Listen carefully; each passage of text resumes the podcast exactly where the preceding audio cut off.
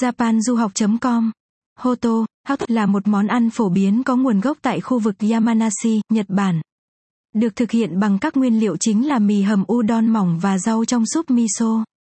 Mặc dù Hoto được công nhận là một biến thể của udon, tuy nhiên người dân địa phương không bao giờ xem nó như là món udon vì bột được chuẩn bị trong dạng bột bánh bao chứ không phải bột làm mi. Một nguồn gốc Canh tác lúa mì và nền văn hóa bột được đưa vào Yamanashi do những mùa vụ lúa thiếu hụt của địa phương. Dâu tằm đã biến vùng đất truyền thống dành cho cây lúa sang nuôi tằm và các sản phẩm bột như Hoto đã được phát minh như là cách để đối phó với tình trạng thiếu lương thực phát sinh từ sự thay đổi này trong nông nghiệp. Sự chuyển đổi này có thể được cho là đã bắt đầu tại Ganai khu vực Yamanashi, nơi không thể trồng lúa do nhiệt độ lạnh và một lượng lớn các mảnh vụn núi lửa ngấm vào trong đất. Canh tác lúa mì trải qua phần còn lại của quận và khu vực láng giềng thành Nagano, Shizuoka, Saitama và quận Gunma, nơi các món ăn tương tự như sử dụng bột và súp cũng có thể được tìm thấy. Ví dụ, món ăn gọi là Niboto, là giống hệt Hoto trừ súp nước mắm có hương vị đậu nành, có thể được tìm thấy ở khắp Saitama và quận Gunma.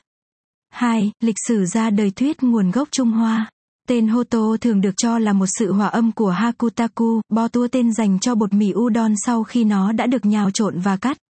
Các chữ Hán, bo tua xuất hiện đầu tiên trong từ điển thời kỳ Nara, và việc đọc của họ được liệt kê trong từ điển của thời kỳ quy tắc dòng kín là Hotao, cho thấy rằng cách phát âm bắt đầu biến thành Hoto.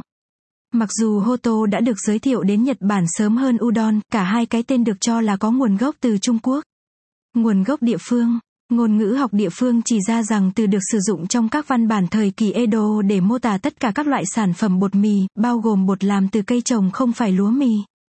Trong tiếng địa phương, từ bột là hatakimono, trong khi từ địa phương để nghiền cây trồng thành bột là hataku.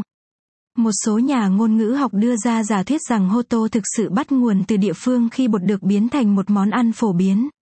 Chuẩn bị và nguyên liệu. Bột được nhào nặn bằng tay trần trong bát gỗ, được kéo dài ra để ráo. Sau đó nó được gấp lại và cắt thành từng miếng lớn bằng dao làm bếp.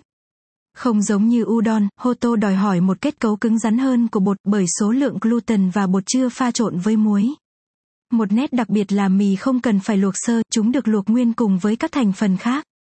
Nó được nghĩ rằng hương vị tốt nhất để đưa ra bằng cách luộc bí ngô trong súp miso cho đến khi nó trở nên mềm mại và tan thành từng mảnh.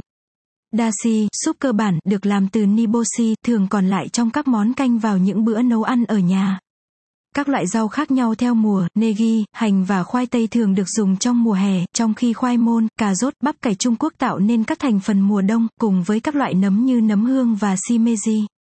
Thịt lợn hoặc thịt gà có thể được thêm vào theo sở thích. Xét về giá trị dinh dưỡng, Hoto cung cấp một lượng lớn tinh bột từ mì và khoai tây, các vitamin và chất xơ từ súp và rau quả. Hầu hết mì Hoto có chiều rộng hơn và phẳng hơn so với mì udon. Mặc dù Hoto có thể tự là một bữa ăn thịnh soạn riêng của chính nó, nhưng nó có thể được dùng với cơm trắng cùng một cách thức như súp miso. Một số nhà hàng sẽ phục vụ Hoto với sợi rất dày, mì trong một nồi sắt lớn để mang lại một cảm giác cồng kềnh giống Nabemono. Từ khóa, súp Hoto. Bài viết này được xuất bản tại trang web japanduhoc.com. Đừng quên like và chia sẻ bài viết này đến mọi người nhé.